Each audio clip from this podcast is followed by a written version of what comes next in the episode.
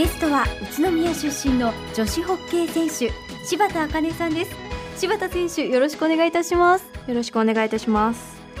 今年は晴れてロンドンオリンピックの代表に選ばれました。そしてもうここから頑張るしかないなという気持ちになられたということなんですが気負いとかはなかったですか？はあまりなかったですけど絶対に負けられないなっていうのはすごくありました、やっぱ自分の持ち味っていうのを100%発揮しようと思ってましたし、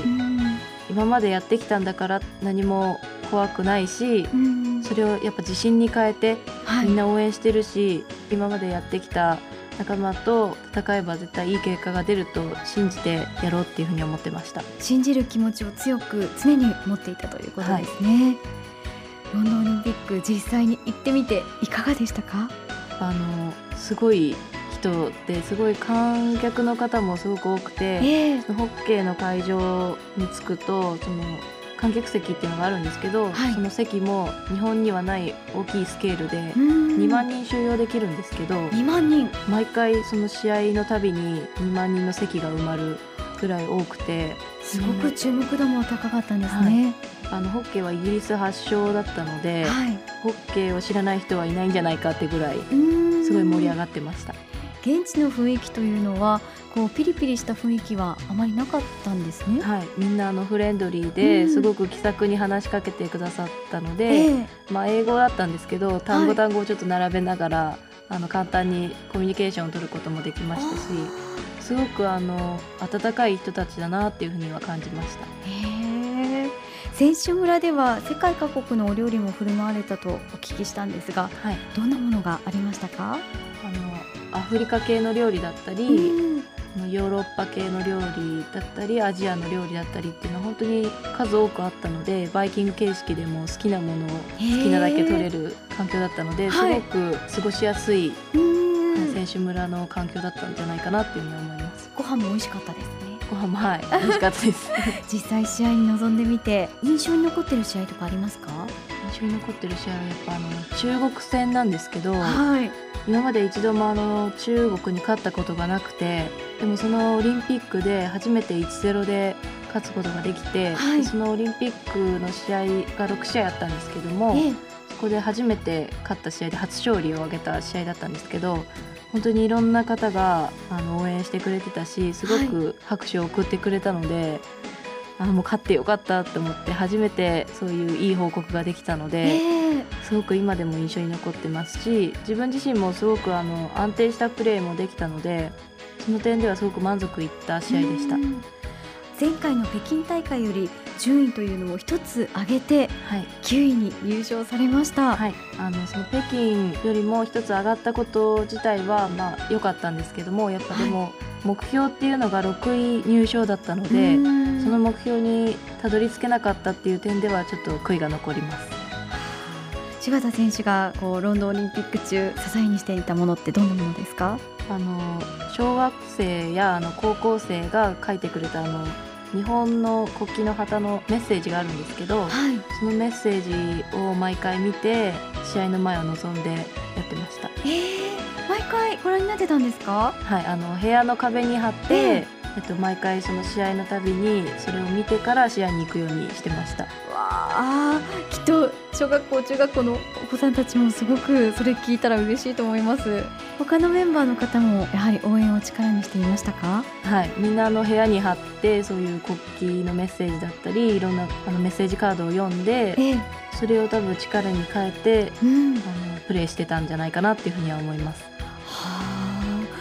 あのー、応援の声って届いてるのかなって思う方もいると思うんですけどしっかりバッチリ届いてたわけですね。はい、あのー、ロンドンオリンピック帰ってきてから、はい、多くの方に歓迎されました。はい、いかがでしたか？本当にたくさんの人が応援してくださってるんだなっていうのを改めて実感しましたし、ええ、いろんなところで見てくれてるんだなって思うと、うん、本当にオリンピック本当にあっという間だったんですけど、はい、すごくいい経験になったしこれからの自分自身になんか大きく成長できる材料になったなっていうのをすごく感じました。そうですよね、はい、でもそのロンドンオリンピック経験されて柴田選手ご自身成長した点ってどんなところでしょう？海外の選手とやることで得るものっても大きかったしやっぱ見るところっていうのも少しずつ変わっていって、はい、個人の能力もそうなんですけどチームとしての戦術っていうのもすごく気になって勉強にもなりましたしどういうところが日本人にはなくて外国の選手にはあるのかっていうのも明確になったので自分自身すごい課題にもなったしすごく参考になった点がたくさんありました。柴田選手きっと次もオリンピック目指されると思うんですけどいかがですか、はい、やっぱあの結果に納得してないし、はい、まだまだ自分の実力を発揮したかったので次こそは6位入賞を目指してやることとその日本ホッケー界の新たな歴史っていうのも作りたいですしその新しい歴史の中に自分がいたっていうのもちょっと載せたいというか、そういうところにも名前をしてもらえるように、はい、今から本当に頑張らないといけないなっていうふうに改めて感じています。そしてこの度22人目の宇都宮ゆかい市民にも任命されました。宇都宮ゆかい市民としての意気込みをお願いします。あの貴重な22人目っていうところで本当任命されたのでやっぱそういうところでもプライドを持ってこれからも生活していかないといけないですしあの他の選手の方もあの宇都宮出身でおられるのでそういう選手たちにももっともっとホッケーのことを知ってもらいたいしやっぱ宇都宮の方にもホッケーっていうものがどういうものなのかっていうのを少しでも本当興味持っていただけたら嬉しいですし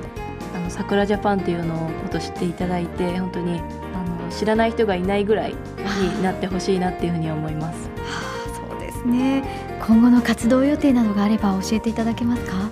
今後はあのグラクソ・スミスクライのこのチーム実業団のチームで大会がオリンピック前にもあったんですけどもそのリーグ戦だったり国体だったりあるんですけれどもその大会で成績を残していくっていうこととあとはまだ代表の方ではまた多分選考会から始まると思うんですけども、はい、そこに積極的にチャレンジして、はい、また次のオリンピックっていうのに目を向けてやっていきたいしやっぱせっかくオリンピックで経験したことをそのまま無駄にするんではなくてそのチームに貢献できるようにこれからも頑張っていきたいなっていうふうに思います。これからも活躍期待しています、はい、ありがとうございます。どうもありがとうございました。ありがとうございました